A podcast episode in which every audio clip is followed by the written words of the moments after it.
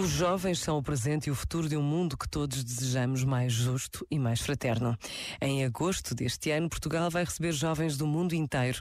Jovens que vão conhecer as famílias portuguesas, as nossas cidades, o nosso acolhimento, sempre tão fraterno. E Lisboa será o ponto de encontro de todos com o Papa.